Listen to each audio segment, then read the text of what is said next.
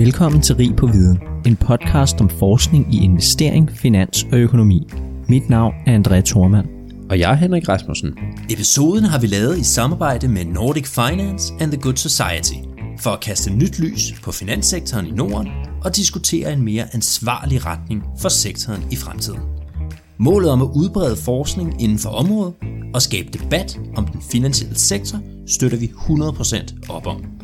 Tag et kig på deres hjemmeside nfgs.dk, hvor der ligger masser af fed forskning og seminarer om ledelse, bæredygtighed, pengepolitik og meget mere. In this episode of Rig på Viden, we will discuss what determines interest rates on the long run and whether this have changed in the current environment.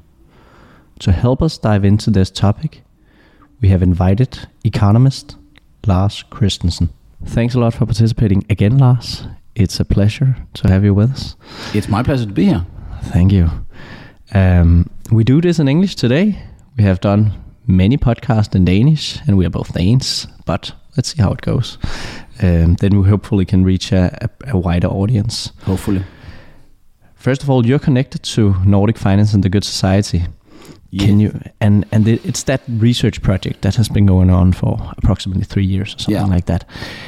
Can we maybe start by you telling a bit on what you have learned throughout these three years and, and the project? Well, the idea is the overall idea in in the project uh, on Nordic finance and the good society is essentially to think about what challenges are facing the Nordic bank- banking sector and financial sector in general. And obviously, I have a background in the financial sector, so I have a professional background there. But my so I have a I have a general understanding for for that from a from an insider perspective. But um, my part of the, the the research project has been from my my core expertise in macroeconomics, finance, monetary policy, and if you look at the corner of my project, what we set out to figure out is essentially two things. The one thing is what determines interest rates over time. What's the long-term drivers of interest rates? Because we all know that essentially for the past uh, 15 years we have lived in this low, some would say ultra low interest rate environment. Obviously that has changed during the period of the project, but we can get back to that. But even if we look at interest rates over the past three years, in real terms, they have just become even more negative. So, so one key question we asked ourselves: Why are interest rates low? low? What, what, what can we make? What, what, what factors determines that? Do we have any view on that? The other thing uh, is some key developments in terms of digital money, and that was the other challenge we wanted to look at in my part of the project is the development of cryptocurrencies, so private digital money, but also an equally uh, the development and possible development of uh, central bank issued uh, digital currencies.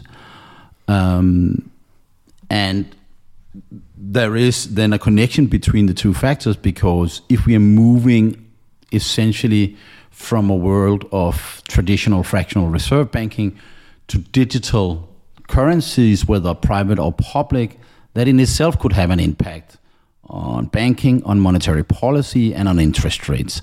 Uh, so, so, so that's the overall topics. And interestingly enough, of course, we've had then in the midst of this some huge shocks to the global economy, to the global financial system, to the conduct of fiscal policy, the conduct of monetary policy, that has provided some insights uh, into this, but doesn't change the conclusion, but just say, okay, there are further stories we need to tell here. Um, so, so, um, so it has been um, it has been extremely interesting to work on, and it has also been, you can say, well, we we're doing research on something that is structural, something that is deep and fundamental and longer term, while at the same time living in a in a in a, in a period of, of, of quite significant change. So so it has also been, I must say, uh, I have been so privileged to be doing what I, I really like, doing my advisory work for my own for my own company, uh, doing my say so private private business, and I and then been a part time researcher on this project, and that has to me been uh, a very very good combination because I've been keeping track on what is happening in the financial markets, what is happening in the global economy at the moment as we are moving, but at the same time had time to think about what are the what are the deep constants, so to speak, in finance and economics, and I, I've always felt that there is a lot of noise. So when, when I when I when I put off my advisory hat and you know my daily call from clients, from journalists, from for whoever who asks me what what do you think about this and that, it's it's important to be anchored. It is important to be anchored in fundamentals about the world and how the world wo- looks. And certainly, the research project has been something that that fits quite well into that way. And it's it's the way I think anyway.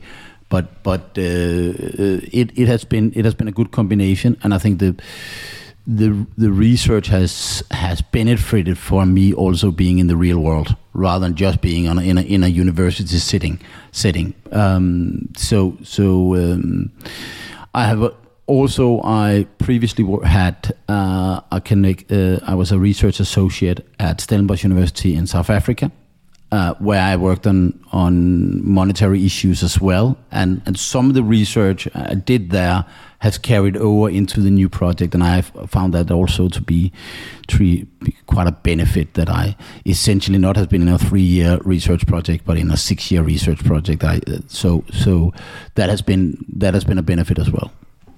And and if you look over the project, I mean, what have then been your key learnings? I would say that that the, the, the, the first, the, the key learning, if you look at interest rates, mm. is that whether we look at European or American interest rates, there's been this long term downward trend, both in nominal and in real interest rates. Real interest rates, of course, being nominal interest rates minus inflation or minus inflation expectations, whether, you know, how we, we measure it. And there has been this tremendous downward trend. Um, we, we, we saw from the mid 60s, inflation starting to pick up, both in North America and in Europe, around the world. Um, and um, and with with higher inflation, you get higher interest rates, but you also get higher real interest rates because investors want the compensation for the inflationary risks.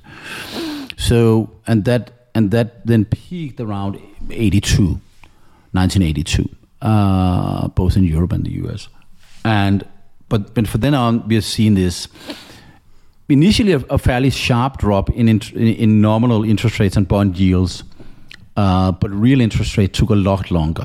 And that that's that's actually a learning I would like to point on, which I think is highly relevant, is that once once investors, consumers, labor unions, uh, everybody start to think inflation is here to stay, inflation becomes grind, you know that that, then inflation becomes quite sticky, and obviously that that that is then a, a key issue that really was interesting that I that that that I find in my modeling of interest rates is that if we measure do different measures of inflation volatility, how much inflation moves up and down, and how that volatility moves over time, you would see that investors demand to be compensated for that.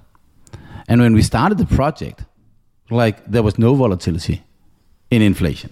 Uh, and it kind of the discussion at that time, three, four years ago, well, inflation is dead. Uh, in, in fact, central bank was fighting to get inflation up.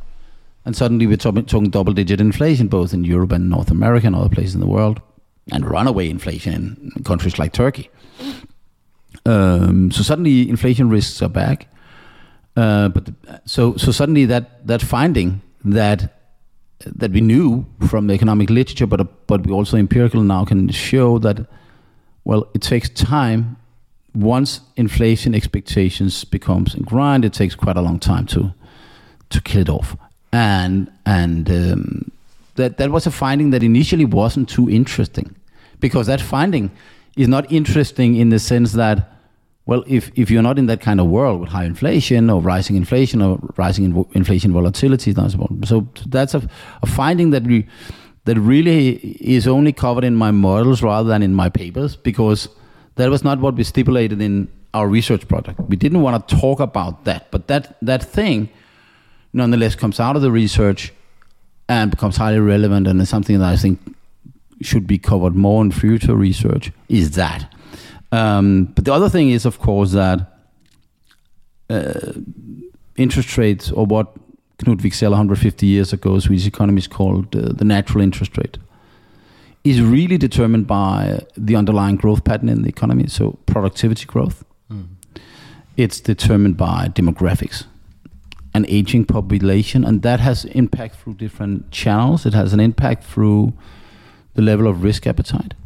You know, we, we know that that young men tend to get into road accidents more than elderly men, and I say men here because that's the fact.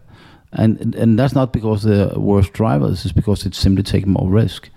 We think that we know that among criminals, they're more young than elder.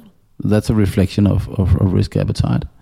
We know that younger men tend to gamble more than elder men and again, there is a gender gender element in this, but I, we, we don't think talk about that. But but but the reason I say that is, of course, that if a population is is aging, yeah. then you will have a shift towards less risk appetite, and then you will have a shift from risky assets towards less risky assets. So you you should ex- expect a pickup, for example, in demand for bonds for government bonds that are normally perceived to be less riskier than, for example, stocks. So, so, and and we can see, you know, in the empirical studies I've done and others have done that that these demographic elements, depending on how you measure them, uh, are a significant driver of why why interest rates have come down, and that I think has has particularly become a case since the the mid two thousands uh, 2005 6 that probably start to be uh, clear visible in, in, in the data. And the, the way i normally illustrate that is to talk about if if you look at an average american they they will retire when they are around 67 years old if you go back to second world war uh, the baby boom generation those who were born just after the Second World War, we talk about the boomers.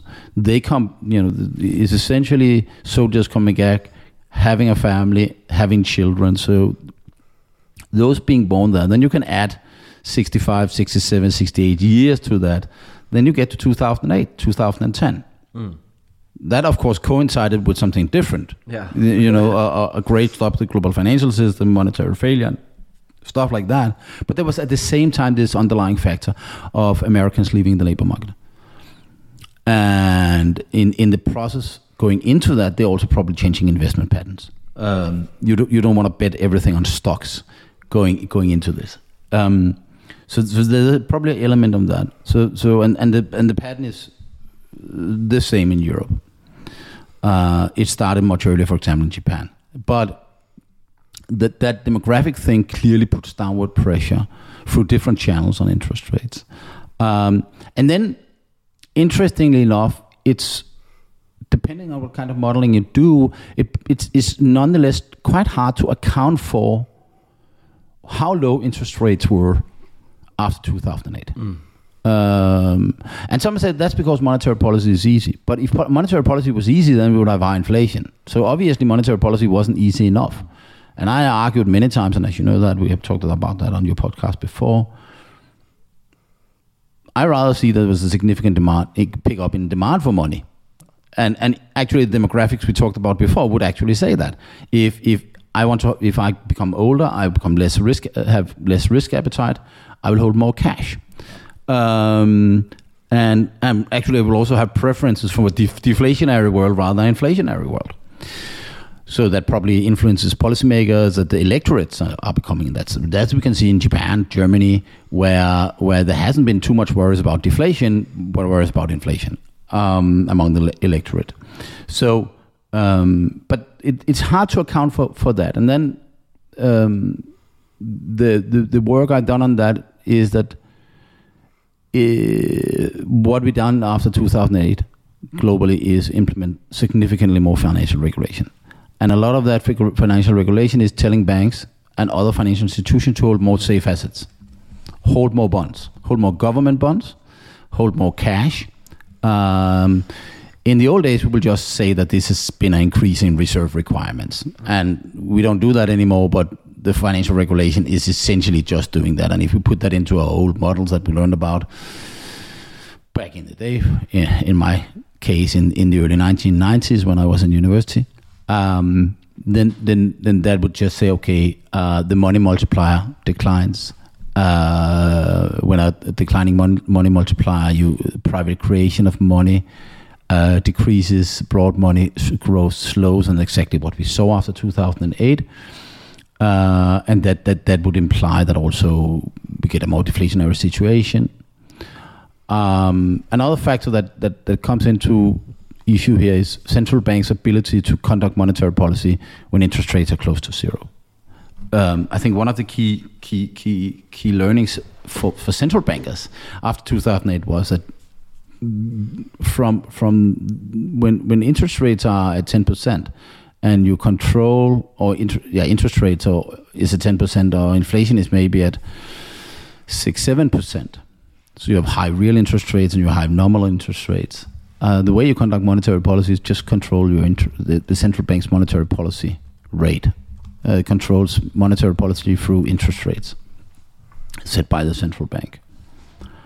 Um, when, when central banks are doing that, uh, and they are then successfully bringing down inflation, so that's that's the situation where we were in the mid 2000s. Mm uh, interest rates around four percent, inflation around two percent, real GDP growth around two percent. Like that was a the steady state that essentially was the world from the mid '90s to the mid 2000s. Um, so that's also the period where we learned about the, the Taylor rule. The central banks were just sitting around with a joystick, moving interest rates up and down. Uh, given whether inflation moved a little bit above two or, inf- or, unemployment dropped a little bit below what we call the natural interest rate or structural, uh, a natural uh, unemployment rate. Um, so, and, and monetary policy in that regime was very uh, transparent and worked fine, very well indeed. But then we, we were hit by the shock in 2008. What nobody had talked about is interesting to let, read about uh, uh, John Taylor's original formulation of, of the um, of the Taylor rule in, mm. in the 90s. Mm. He, he, he just assumes that the natural interest rates is constant because the period he looks at, it looks fairly constant. But indeed, during that period, interest, natural interest rates and declined and declined and declined, and that probably accelerated with the baby boomers leaving mm. uh, the labor market or starting to leave the labor market uh, from the early 2000s and, and towards 2008-10. And so what that happens, um, you, you suddenly you're in a situation where when there's a shock to the economy and the natural interest rates have moved down, you have to push interest rates to zero. And that was happening in 2008 central banks were not able to then figure out what to do next. Yeah.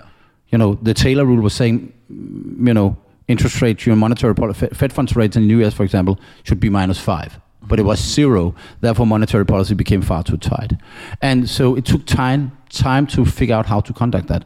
That was quantitative easing, just print some money, and uh, that took time for central banks to figure that out. It took time for central banks to communicate that to to the agents in the economy, to the consumers, to the investors, to labor unions, to understand that there was actually a method which you could use to ease monetary policy, even though interest rates already were zero. So the zero lower bound, zero lower bound, as we called it, wasn't a problem for easing monetary policy. Um, but but still, central banks were reluctant to do this, and it has, and it's interesting. It has never been fully incorporated into the setting of monetary policy. Either if you look at the European Central Bank or if you look at the uh, the Federal Reserve, they come up with these new ideas. Every time they need to ease, uh, ease monetary policy, they introduce new instruments. It, they don't have a, a, a, a, operational framework that, so to speak, is constant over time. That, mm. that everybody understands. They were just introduce new, but but but there is now a general understanding that monetary policy can be eased uh, even when interest rates are at zero. And I think if we look at the period from 2008 and until 2020, there's generally a perception that there was a risk of us hitting the zero lower bound again, and, and, and, and central banks would, would struggle with how to ease monetary policy. And particularly then in the environment where you are introducing uh, financial regulation that is further pushing down the natural interest rate, particularly in Europe and country like Denmark, Sweden. We're talking about Nordic finance after all, with with extremely strong external balances, huge current account deficit. You know, Danish current account deficit is approaching 20% of GDP at the moment. Uh, the Swedes have a similar thing. The Norwegians very large current account deficit, huge uh, uh, net savings, uh, net wealth in in all of the Nordic countries, uh, or particularly the Scandinavian countries, and and so. Um, so you have that downward pressure on, on interest rates, and and that hasn't gone away. I think that's important to recognize that. But what has gone away is that perception that central banks cannot create inflation, mm. because we've seen that now.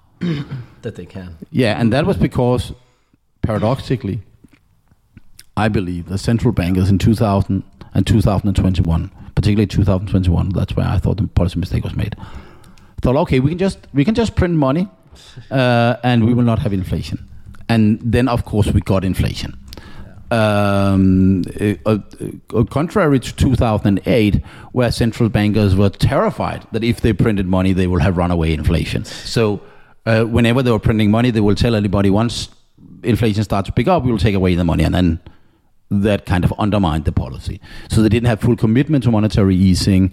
You can say in uh, in 2021 we got, particularly in, in Europe and the US, a full commitment not to care about inflation, and then inflation picked up.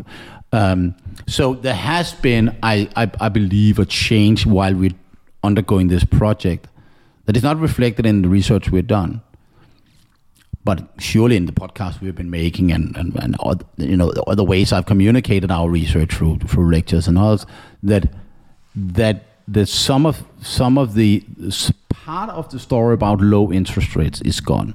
That thing that there was a deflationary risk.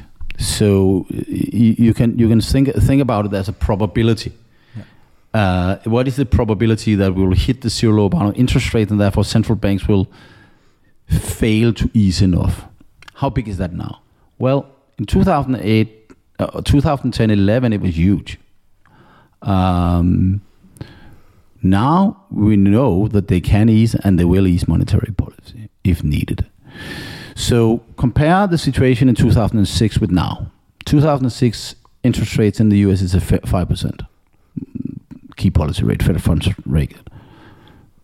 Now the Fed fund rate is at five percent. Let's see that now is a new shock to the economy, to the global economy. The Fed is forced to cut interest rates fast. I, I believe they will be cutting interest rates relatively mm. soon and should be. Um, and then we hit the zero low bound. We hit zero again. Are there any people in the world who would doubt that they would then start to print money? No. We all know they will that. So now they have credibly committed to fight deflation if necessary, and they know they have the means to do it. Contrary to 2008.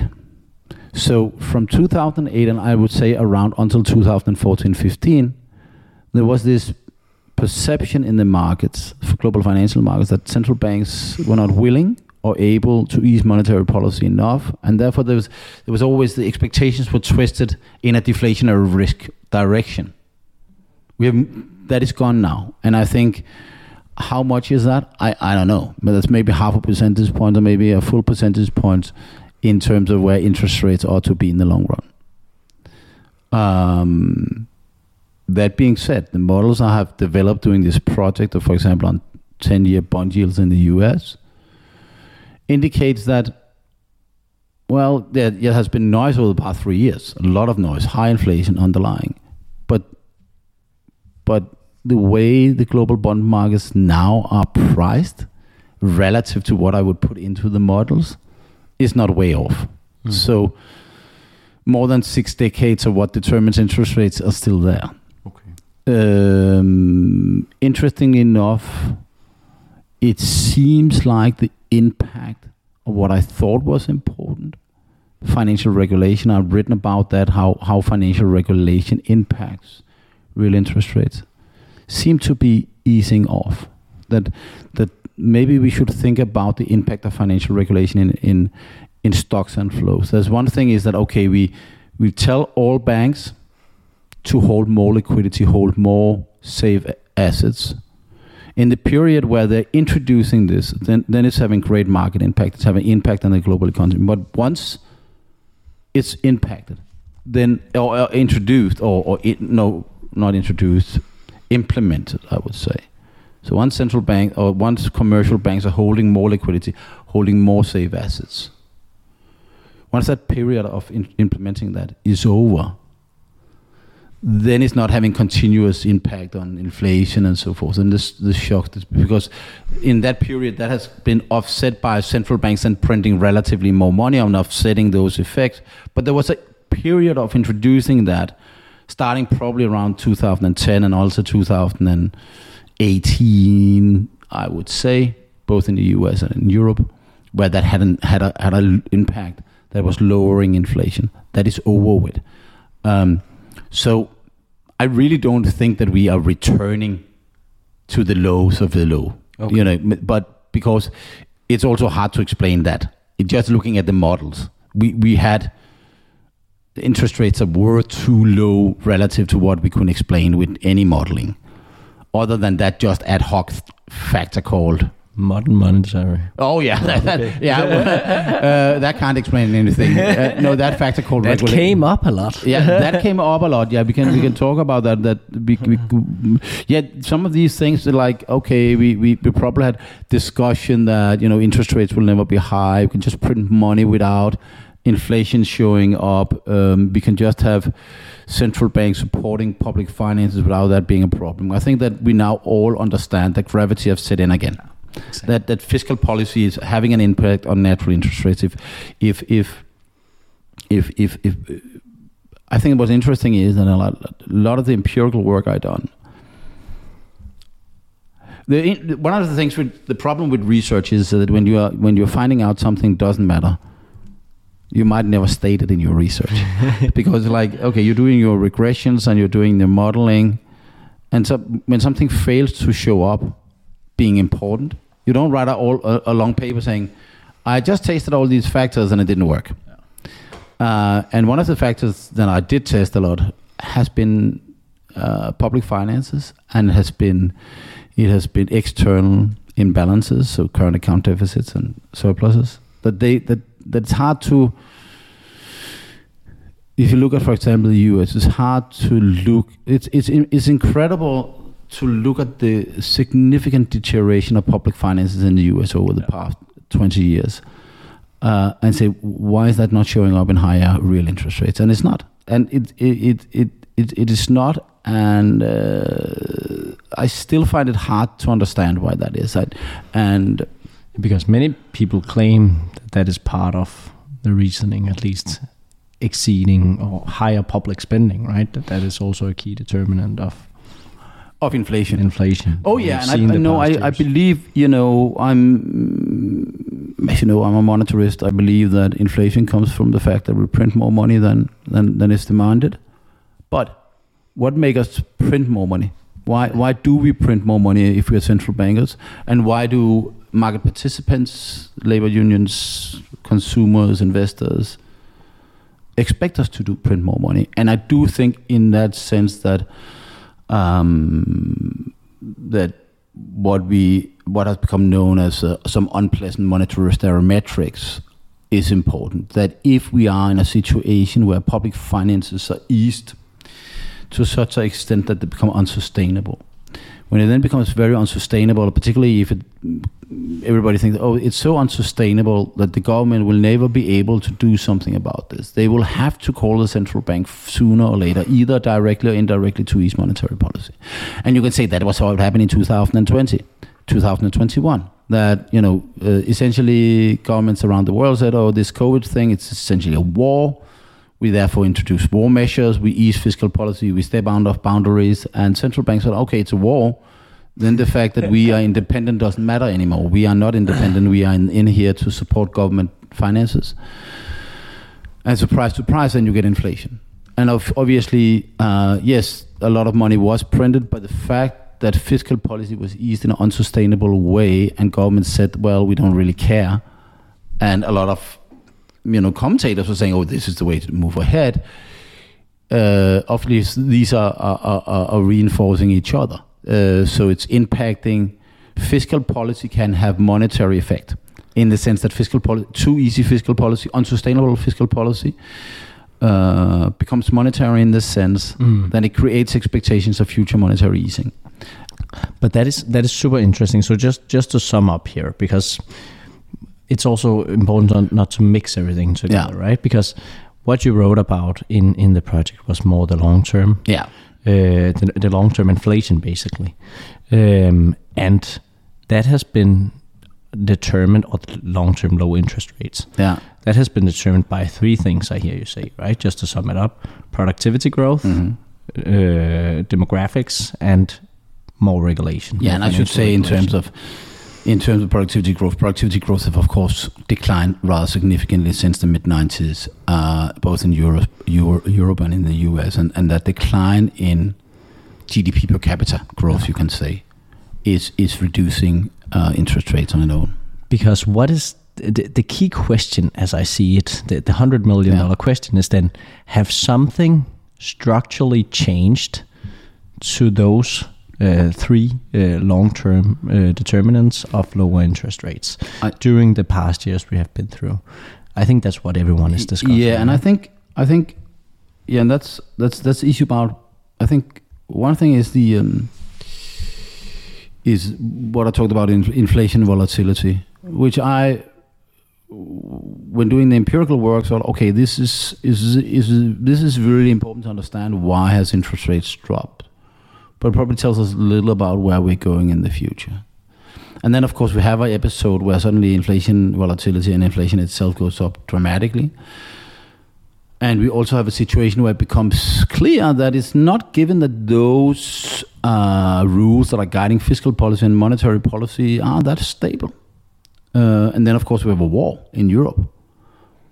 Uh, and that war in Europe uh, uh, uh, then, you know, essentially means that we are now gone from what we were calling a war and a pandemic to an actual war.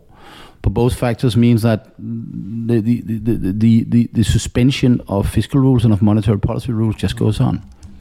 And of course, then it becomes a grind. That like, okay, maybe that that that that that issue of inflation volatility, uncertainty about inflation goes up. And I think that that on a personal level uh, is something that worries me. And when I talk to I talk to clients in my my private advisory business, I'm at, at the moment struggling to communicate because this would be pension funds, hedge funds, it would be be, be investors, you know, general speaking. And I would say, you know, actually, actually, I think inflation is coming down faster than most people think, hmm. because central banks have stopped printing money, and we're actually seeing both nominal and real money supply dropping, both in the U.S. and in, in Europe and that is indicating that inflation should be coming down, and we actually uh, should drop below two percent inflation, uh, both in Europe and US, uh, within the next twelve months. So that you know that's happy-go-lucky. Every you know we should be happy, and and maybe I'm, I'm not even that greatly concerned about that that recession because everybody thinks about oh. Uh, inflation equals crisis, crisis equals recession, recession equals 2008 equals 10% drop in GDP. Well, that was because we were not able to ease monetary policy once real interest rates became, or the natural real interest rate became minus four, because we hadn't figured out how to print money. Now we can first cut interest rates from five to zero in the US. We we can, in the case of Europe, not cut that much because we don't have that much, but we can allow the euro to weaken substantially, and we actually have done that. And then we can start printing money again. And um, so I don't see the, the I, I don't see this uh, massive risk over this you know 2008 like uh, recession. I, you know, will we have a recession? I don't know. Um, but if we're getting a recession, I much more likely see a normal post Second World War recession that that lasts 12, 18 months at the best and uh, at the worst, and and, and and and we have a little bit negative, and unemployment might rise by two to four percentage points in, in Europe and the US. but will recover. It's not like a, a, a, a depression style crisis. Um, it will that kind of thing is never nice, but it's it's it's not 2008. And so so what, what I'm saying here is is is is that's really a, a pretty benign scenario. That's a benign scenario, and so that should also, in terms of interest rates, mean that well, then then then for example, ten year U.S. bond yield should return to something over the next, let's say, five years. Five years is meaning that we can either go recession or we can have a smooth landing, whatever. Um, let's even say three to five years, to 10 year bond yields in the US close to 3%. And 3%, and we are, we are getting there. You know, we are just below four now, but. Um, and that doesn't sound like a lot, but if you're a market participant, 100 basis points is quite a bit. Uh, but but but in the big picture, if you're looking at the graph over 60 years, it's nothing. And um, so in that's a pretty benign scenario. But then I have this worry that the rule book has been thrown away. Yeah. That that maybe fiscal policy isn't uh, going to, you know, we have seen in the US the debate over the so called debt ceiling. Public finances in the US is, is a mess, and it's very clear that the two main parties in the US, or the, essentially the two own political parties in the US, don't care about the public finances. Um, you know, you, you, we're pretty sure that the next presidential election will not be won uh, by a president telling everybody that we will cut public spending and hike interest rates to ensure sustainable public finances. Nobody will win that election. Um, it doesn't seem like those are, are easy, easy something they will win. Um, and you know, so you know, the Democrats are not going to to uh, to argue for higher taxes, and the Republicans are not going to argue for lower public spending. They do it, you know, they're saying, oh, you know, we we want lower public spending on this and this, but you know, what they really need to do is is is do major fiscal reforms in the U.S. and, and none of the political parties in the U.S. are are willing to do that. So that creates that, and then I think that 2021 when the Fed clearly should have started to tighten monetary policy, and Federal Reserve Chief Jerome Powell said, you know, inflation is is transitory. Inflation has nothing to do with our monetary policies, and we're not even thinking about thinking about hiking interest rates. That to me was a shocking experience, and I I talk to market participants every single day. I talk to also very uh, experienced market participants. I talk to policymakers, and this general feeling of like that was crazy. That was a bit crazy. It was crazy. And um, if you look at the ECB, it's even more crazy. You had uh, ECB chief uh, Christine Lagarde well into 2022 saying, you know, monetary policy is not the cause of high inflation. Um, you know, when I when when I when I, this is the case particularly in Europe, there is these. Um, I've, I've said this before, and, and and of course it's controversial having the views I have on this because you, you're not allowed to talk about it. But uh, if I look at how much central banks around the world, or particularly in Europe, are talking about price stability versus other issues. Other issues being, for example, climate. Climate change is a major issue for central banks. I still fail to understand how and why this should be an issue for central banks. They have no instrument to impact climate change. Christine Lagarde has been talking about gender, I- inclusion, all these issues. These are political issues, and one can have the views you want to have on these issues, but certainly central banks do not have instruments to do something about that.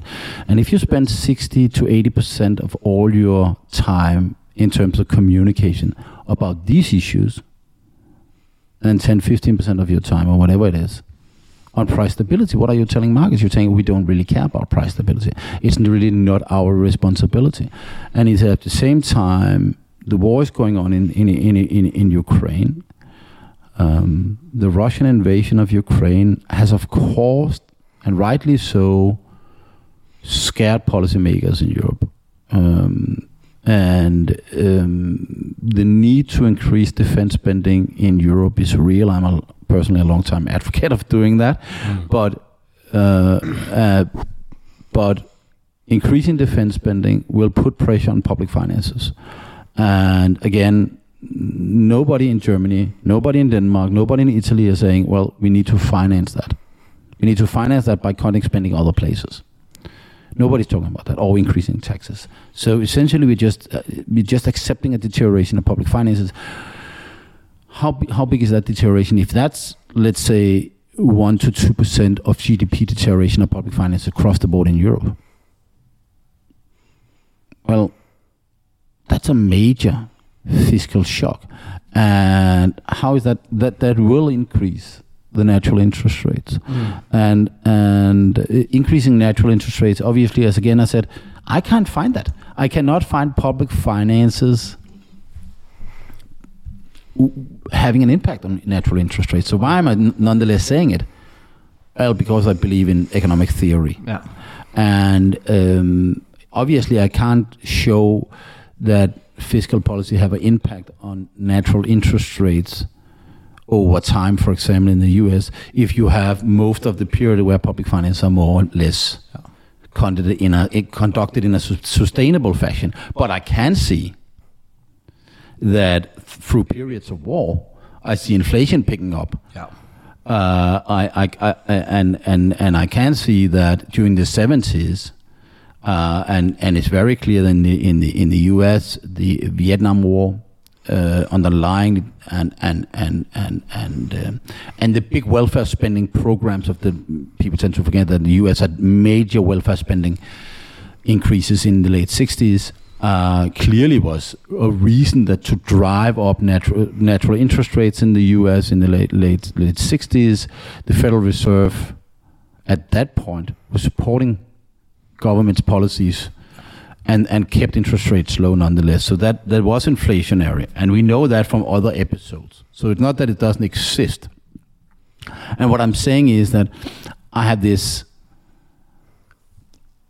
I have a problem of terms of communicating a six to twelve months forecast on where interest rates and and inflation is going, and where I fundamentally say, okay, there is a pretty benign scenario, and there is also a benign scenario where my fears regarding public finance and and the politi- essentially my fears about politicization of monetary policy goes away. But there is also a kind of 1970s scenario where we will keep on finding excuses of ha- having too easy monetary policy because oh there's a war going on and yeah but but if we do this maybe euro will break up or we can now see in Germany we can see that that the, the, the populist right, uh, the AF, AFD party, uh, is is is gaining significant ground in, in the in the opinion polls, and obviously that is going to scare people. It's like okay, if you're sitting around and you're sitting in, in Frankfurt and the ECB and say, hey what what's going on here, the largest economy in Europe is potentially going to see the political center move towards right wing populism which is potentially pro-Russian right-wing populism, anti-supporting Ukraine's effort to defend its liberties and independence. If you see that, what are you going to say? Are you going to hike interest rates and say, mm, we, we will fight inflation no matter what? You're saying, nah, you're probably not going to say that. And, and if markets start to say, oh, the ECB's, you know, it has been taken over essentially by European politicians and that's the 1970s scenario. That's the 1970s scenario, and and I do see a risk of that. Mm. Um, but but but but how do we put that into predictions? How do we put it into models? Because these are not structural factors that, do, that develop gradually over time. This is more like the um, uh, like a binary model. We are either in this stage or we're in that stage. Yeah. Uh, and and and that's my you know that's my thinking about it. So on the one hand, you can say I'm I'm I'm, I'm quite optimistic. You know, we have been through a a, a, a, negative episode. Central banks failed, but they certainly realized they failed. Uh, and once Jerome Powell was re-elected in, in, in October, November 2021, he you know figured out that I, I need to return to stability. And if you look at if you look at markets, and if you look at uh, labor markets as well, financial markets and labor markets, there is no major indication that there has been a shift in inflation expectations. Mm-hmm. Rather than if you look at European five-year, five-year inflation expectations, so meaning inflation in five years and five years ahead. If you look at the markets for that, swap markets for that. But it, but if then, then if yeah, because because I, what I hear you saying, yeah. is that there is two things that might have changed. We don't know, but there are indications, yeah, yeah. right? There are basically whether central banks are still as independent mm-hmm. post COVID as they were pre COVID. Yeah. Or pre, maybe maybe pre 2008. Maybe pre 2008. So so something about central bank uh, independence, yeah. and and we have examples of where it looks weird. Basically. Yeah, it looks uh, it looks shaky. It looks fragile. Yeah, uh, and and and that was your point also about throwing the rule book away. Yeah, uh, basically.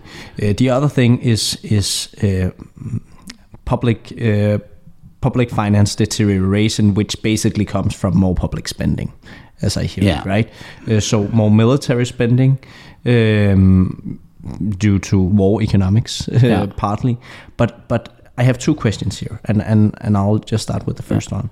In in terms of more public spending, how about the the green transitioning? Is that inflationary? You think?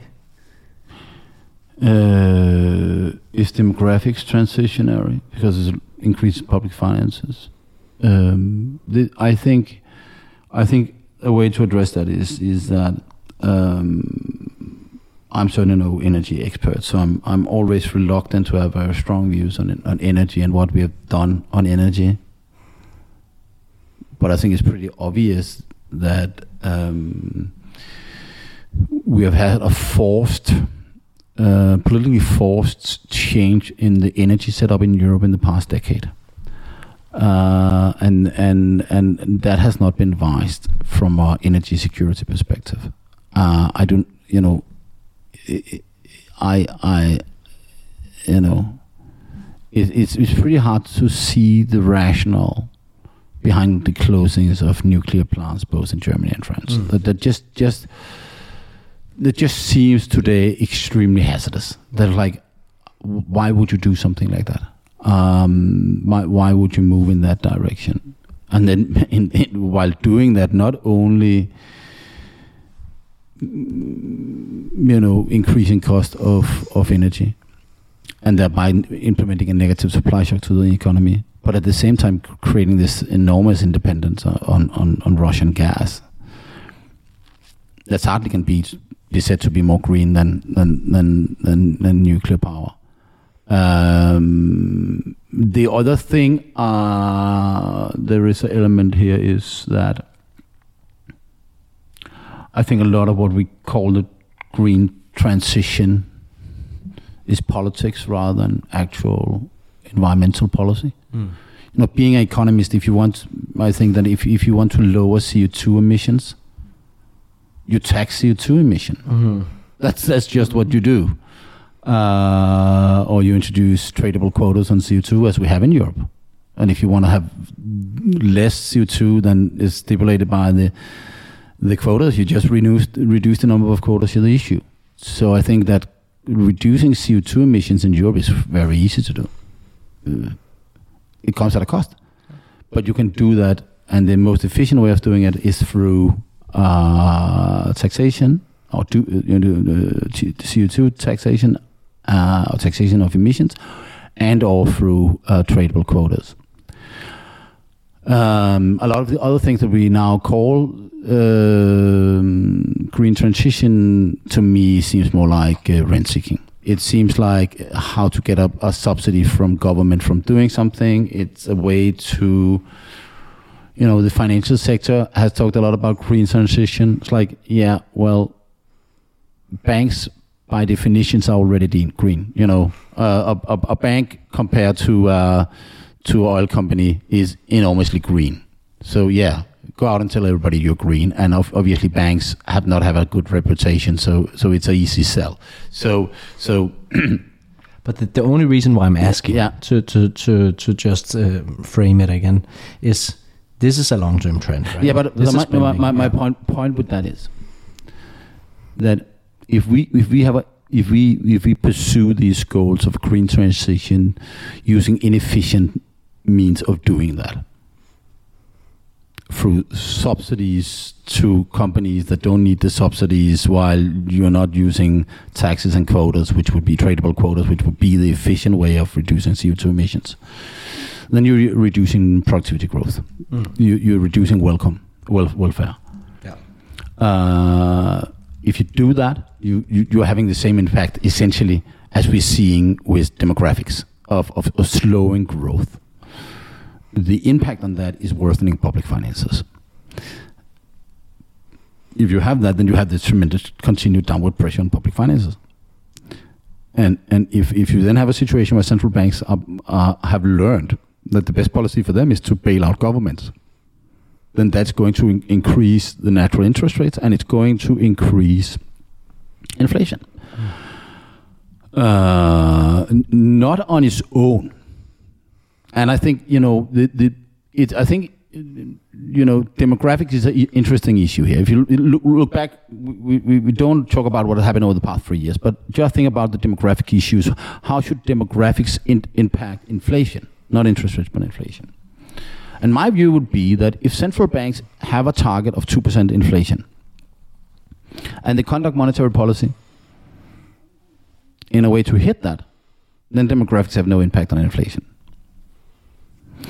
But it have an impact on money demand and has an impact on natural interest rates. So, so how could that impact then inflation nonetheless?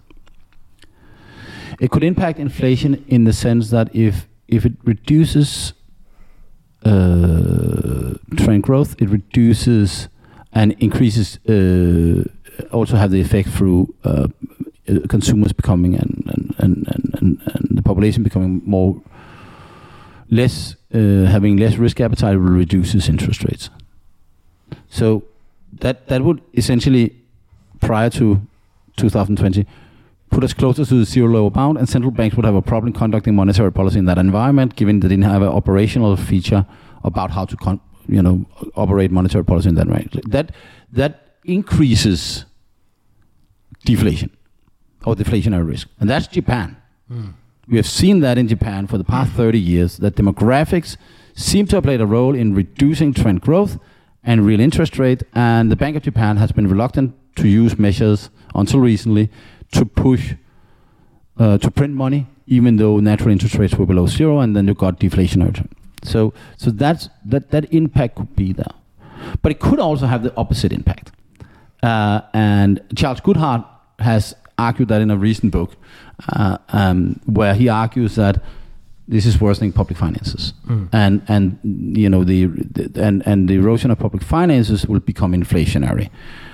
Yeah, so because um, when people get older, we need to spend We money need to spend more money, and then will, yeah, and then public deficits will become larger, and and and you know I think Charles talk about um, this becoming inflationary on its own through public finances. I would argue it becomes inflationary only through monetary policy, but it increases pressure on monetary policies or policymakers to help governments by essentially creating more inflation. And I, I, I think I think that I think that dynamics between governments and central banks is important. I can we can see it now. Is that why why has uh, it has been very very clear that the ECB has been gone out of the way to uh, you know it to to help to help uh, governments. And I think a key change in Europe has been Germany. You know what what what we all, all you know there is this general perception that German policymakers are fiscally conservative that they don't like uh, public deficits and they would like low inflation. And I think I think fundamentally that a completely wrong perception about German policymakers. German policymakers are no different than than Italian policymakers or Greek policymakers. And again, here these are the stereotypes of uh, of Europe that the Greeks and the Italians like easy monetary policy.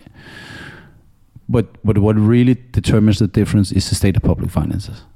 And and if you look at Germany in 2010 the German economy was re- recovering very fast from 2008 because Germany was essentially selling cars to China, and China conducted massive monetary and fiscal easing post 2008 shock, and the Chinese economy grew very strongly in 2009-10. And so Germany was growing very strongly, and at the same time the euro was weakening. It was great for the exporting nation. At the same time, energy prices were low. The, you know, so essentially you can say Germany was was was importing uh, energy from Russia uh, to produce cars to China. That was that was just a great deal in that period. Uh, at that at that point, Germany did not need easy monetary policy. Uh, because if there had been easy monetary policy, that then then you would have runaway inflation, and you didn't need that because public finances was in a good state. But Italy needed that. Public finances in Italy was terrible. Public finances in Greece were terrible. Public finances in Spain were terrible because the shock had hit, and they didn't get help what was China happening in China. They didn't import any cheap energy, whatever. So they there was a there was a there was a difference between what the Germans needed and what the Greeks needed. You go go forward to till, till now. Who, who is suffering? Germany is suffering. You know, uh, public finances in Germany is is is in is is in terrible state. Mm. Uh, German policymakers been going out of the. First of all, Germany had terribly expensive COVID policies. Co- Germany was one of the most restrictive countries in the world. They kept restrictions in place for nearly far longer than anybody else in the world. Uh, mandatory mask, uh, uh, uh, school closing, shop closings, uh, restrictions on traveling.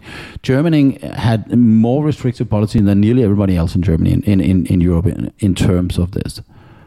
And at the same time, of course, China suffered greatly from the lockdowns they introduced. And of course, that had hit German exports to, to, to China very well. And now, of course, we know what's going on with Russia and, and that. So Germany is in a really, really bad state. And at the same time, during the, the, the, the you know, the aftermath of 2008-10, we had this idea that public finance is in a great shape in, in Germany. Or maybe Germany just benefited a lot from very easy monetary policy from the ECB, not for the entire euro area, but relatively easy monetary policy for what Germany needed. Germany needed tighter monetary policy.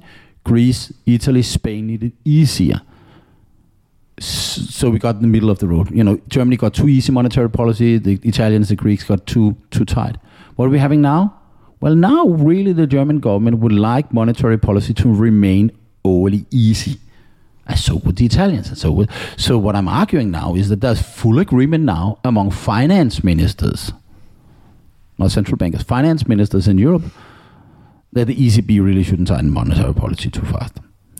And uh, it's very easy to convince a former finance minister, a former politician, the lawyer Christine Lagarde, the ECB chief, that you need to keep on having easy monetary policy. I know this they sound hawkish at the moment, but that's that that that's my that that's my you know was I a finance minister or if I was a finance minister official,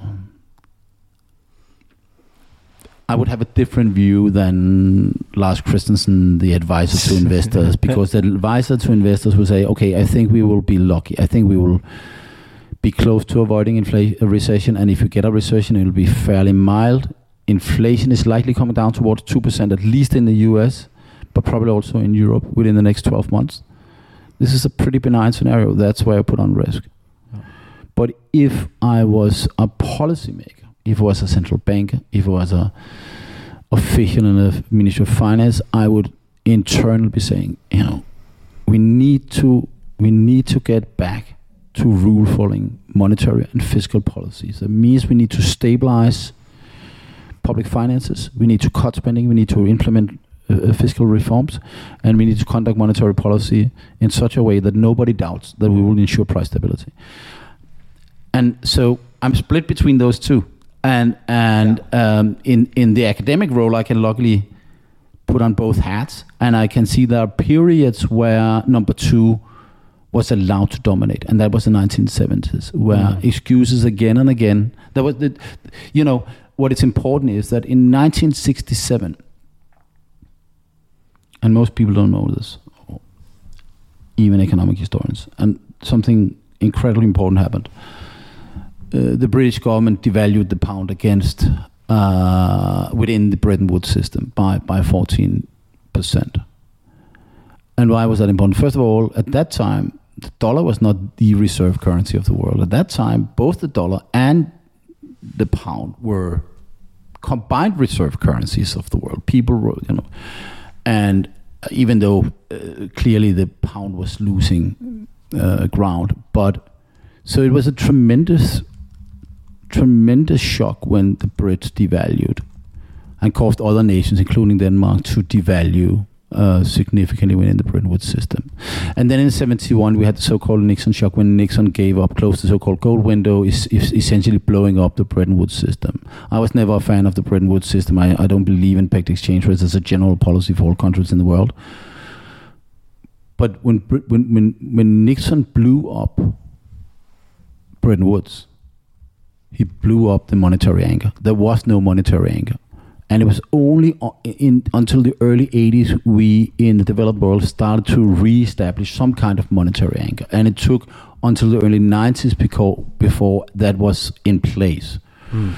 so we essentially had a period let's say from 1967 until the early 1990s a period of 25 years uh, where we didn't have a monetary anchor, where we didn't have a rule book, where we didn't, and then gradually through the 90s, we talk sometimes about, about the Washington Consensus. You know, uh, you know, monetary policy should should should ensure price stability. Fiscal policy needs to be in order. We need to un- undertake economic reforms and so forth. Uh, we we need to have a free market based system. Uh, all of these things that become became in the 90s the consensus, and and and it created tremendous positive results in terms of lowering inflation and spurring growth, spreading wealth around the world. You know, we've never seen as many people come out of poverty as from from from the end of the Cold War, uh, from the early 1990s and until till today. Uh, it's on. We haven't seen a period like that in world history. So it's just tremendous. But but we forget why we got there. We forget why we had that stability. And that was because we were following rules. Uh, and the erosion of those rules don't happen from one day to another. I, I, it, the example I give is Turkey. When Tayyip Erdogan's AKP party came to power in Turkey in 2001, inflation in Turkey was 75%. Uh, Turkey had just gone through a tremendous economic crisis. Uh, and Washington consensus policy was implemented. We had fiscal reforms, fiscal austerity, we had privatizations, we have market reforms, and then we have the Turkish central bank becoming independent, introducing an inflation target, inflation coming down rapidly, public finance improving, and it was just that was a tremendously positive period for Turkey. Turkish uh, standby agreement with with with uh, the IMF that essentially created the framework for these reforms ended in 2006. And at the same time, Tayyip Erdogan started to remove, or at least not reappoint, key liberal reformers, Minister of Economics, Finance, Central Bank, and we saw this move towards a more authoritarian regime, towards less market-based regimes, become more and more un- unorthodox. Of course, after 2016, after the military coup, of course, gone completely off the rails. You know, finance ministers changing every week, central bank governors being kicked out for not cutting interest rates to zero, and inflation, of course, skyrocketing. Um, but it took it took essentially from 2006 to 2016, in my view, for markets really to discover that the reform period had ended. And you can see that for many emerging markets. You can see it for Russia, you can see it for Brazil, you can see it for South Africa. That a lot of these reforms that we saw really in the early 2000s in emerging markets that created stability, that created enormous economic progress, enormous uh, foreign direct investment, and so forth. They they ended before 2008 or started to end around 2005 6 and 2008 many Mays blew that up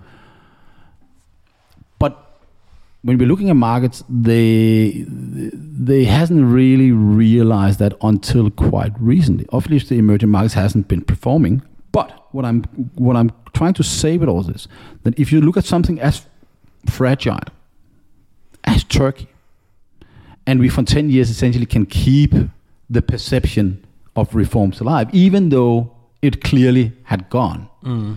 then it will take to- more time to erode uh, trust in fiscal policy and monetary policy in the Western world. We can have one or two years where we do the wrong thing. Yeah. But I'm just saying we're playing with fire. Yeah. Uh, and it's, but it's not given that we return to the 70s immediately. But next shock, we should demonstrate we, we have a rule book. Yeah. It, uh, um, we only have like five minutes left, so so let's let's try to do this briefly because I still have like three uh, things I want to talk about, and and maybe very briefly about this because I think we don't talk so much about it anymore, but it is a change. Average inflation targeting Yeah. is a thing we rarely talk about, Yeah. but it is implemented. Is that a structural driver of higher uh, inflation? It's loosening up, Yeah. right? What what average inflation targeting is what the Federal Reserve has has implemented in, in recent years. Um, obviously, one should remember that we talk about inflation targeting, and it's something that has been around forever. But inflation targeting hasn't been around forever. Inflation targeting was first mentioned at a FOMC meeting, so the Federal Open Market uh, Monetary Committee in 1986 by the then president of the Richmond Federal Reserve.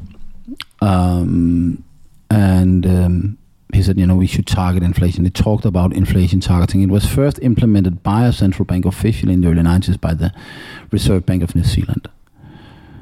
Uh, and I think that if you go back to, let's say, 2006, everybody would say, you know, what's the inflation target of the Federal Reserve? Like, the answer would be the Federal Reserve does not have an inflation target officially, but it's probably targeting 2 to 2.5% inflation.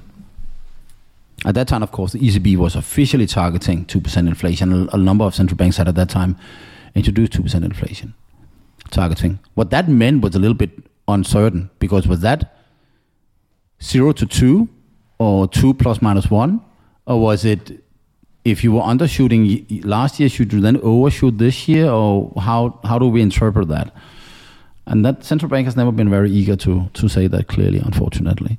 But then the, the Fed, you know, obviously the Fed and the, the ECB was struggling with keeping inflation at 2% uh, after 2008. Uh, the ECB more than the Fed. But then the Fed introduced what they call average inflation targeting. Uh, and, they, and they did that uh, in 2020. And then like go, going into this. And, and so what, what does that mean? Average inflation targeting means that if you have undershot inflation and your inflation target for a period, you are allowed to, or you should, overshoot your inflation target target for the coming period. And the Fed thought that that will never be a problem. Uh, that, that that's just and and it makes sense in the sense that okay, it's anchoring. You, market participants know that if you've been too low, you will push more, and so markets will help the central bank achieve its inflation target. So in that sense, makes sense. It's is is similar to price level targeting. So instead of you saying you should have two percent inflation, you're saying the price level should grow by two percent a year. So if you're above that, you have to return to that trend. But that is harder to measure, so they just said average. But the problem was the Federal Reserve never said average for what period. Exactly. So does that mean that the past 10 years you were undershooting? So we can just take all of that undershooting and then add that up? That wouldn't make sense because prices and wages and expectations adjust much faster than that. So it should only be for the period which we will say. And it- given the com- you know what we've seen of research from different Federal Reserve districts, it's probably five years, meaning that for the average inflation over the past five years plus the expectations for inflation for the next five years hmm. should average 2%. Okay. But again, the Fed never said that. but that again, that gave them lots of room Yeah. to overshoot in 2020, 2021 because we had been undershooting in the five years prior to that. So that was a signal to markets that we're going to allow overshooting of which made good sense in if you f- fear uh, uh, deflation. But the problem was they were like, okay, you never communicated, you never added up the numbers. Because what if you then go to a period of then have 10% inflation like we had we still have way before, and that's accumulating. Does that mean that going forward we're going to have minus 2% inflation every single year for the next 10 years? Exactly. Because we're getting to that. And nobody would, nobody would say that would be a good policy. I would strongly advise against it. But that is actually the logic of the average inflation targeting. But if you notice, the Federal Reserve has stopped talking about average inflation target. And it's, this was, by the way, similar to what the ECB did in around 2006. Until 2006, the ECB did not only have an inflation target, it also have a reference value for the growth of the money supply. Hmm. The problem with that was that, not the problem, but the problem for the ECB was that ahead of 2008, from 2005 to 2008, M3 money supply in Europe grew much faster than the reference rate, but inflation was still around 2%. That was an indication that monetary policy was becoming too easy.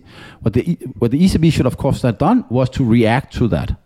But instead, it just, just made the reference value. You can't find a press release from the ECB where it says, we have abandoned this, it doesn't work. You can't find that. It just disappeared. And I'm saying the same here with average inflation targeting. It's like, a, okay, everybody can see that this makes no sense. So now it's just like it disappeared. But should the Federal Reserve now formulate once again a new way of implementing the 2% inflation target? And it, of course, should. But then we just see how many times have you introduced new rules, new instruments since 2008? And the ECB and the Fed continue to struggle with that. And again, the underlying thing is the erosion of the credibility of the central bank and of monetary policy, which create that, now we're going full circle, that inflation uncertainty that causes interest rates eventually to be pushed up. I think that's uh, that, that's the last point we need to have. I just have one question, and, and actually we agreed to talk about this Yeah. in the episode, uh, so it, it must just be a, a, a yes or no thing. Cryptocurrency or Yeah. digital uh, currencies in central banks. We Yeah. spoke a lot about it. We even made an episode about it um, when Bitcoin was the hot thing. Yeah. Now people don't talk so much about Bitcoin anymore uh, No. for some reason, at least not compared to what they did back then. Is that just a project that have disappeared like average inflation targeting? No. Uh, Is I it think, still I, th- I think I think one thing I think underlyingly there are technological progress, um, and I do think that we are going to see cryptocurrencies in some shape or form continue to grow in importance. But I would, I think what is important increasingly is central banks will issue, issue digital currencies. Uh, one can dis- dis- discuss whether or not they should do that and the merits of that, but um, it's going to happen, uh, and that is going to have an impact on these issues. and let me just shortly. Uh, we done an episode and then I wrote- wrote a research paper on it. How does that impact interest rates? How does it impact monetary policy and inflation? Well, think about it in this way: uh, if there a digital currency, whether issued by government or by a private issuer, is a way to hold currency without it being lent out. You know, we talk about wallets when we talk about bitcoins, for example. So, unlike a, a deposit in a bank, when I deposit my money in the bank, the money is lent out again. That doesn't happen if I have a have some e-currency. Some e-currency I will hold in my wallet. It's not lent out to anybody. And therefore, imagine you tomorrow has something that is safe and you trust and is introduced, and you can use that at a zero cost. So I can have all my money there. There is no need for a deposit insurance scheme in that because you never lend out the money, so the money will not disappear. It's like having the coins in your pocket. The reason we don't have Uh, our deposits in lying around is that that's unsafe. But if you create a uns- if you create a safe digital currency that you can have essentially in your pillow, you would have that rather than like to have a bank account under most circumstances. And that would mean that once you introduce a cryptocurrency, whether government or private issued, then that would keep out, create an outflow from banks. And if you notice that, that that discussion kind of popped up again after Silicon Valley Bank blew up, because some people are like, oh, what about deposit insurance? How can we guarantee banks? And some started starting saying we need to have a safe alternative to commercial banks, and that could be a cryptocurrency, and that cryptocurrency could pre- be private or central bank run, and if that happens, that would cause a so-called money multiplier to decline, and then that could create essentially a monetary tightening. Uh, and we are seeing some of that. Of course, if we look at the money multiplier, the, the actual money multiplier over the past one and a half years has been declining both in the US and in Europe, but particularly in the US. So the relationship between money created by base money and the broader money base, M2 for example, has been declining. That's because we're seeing outflow from banks. This is completely natural when we're tightening monetary policy and everything else. It's a, it's a, con- it's a consequence of that. but but we could accelerate that by introducing a quote unquote safe digital currency, and that would and that's why you shouldn't just do it because it, it's a potential something that could create financial instability if you do it in a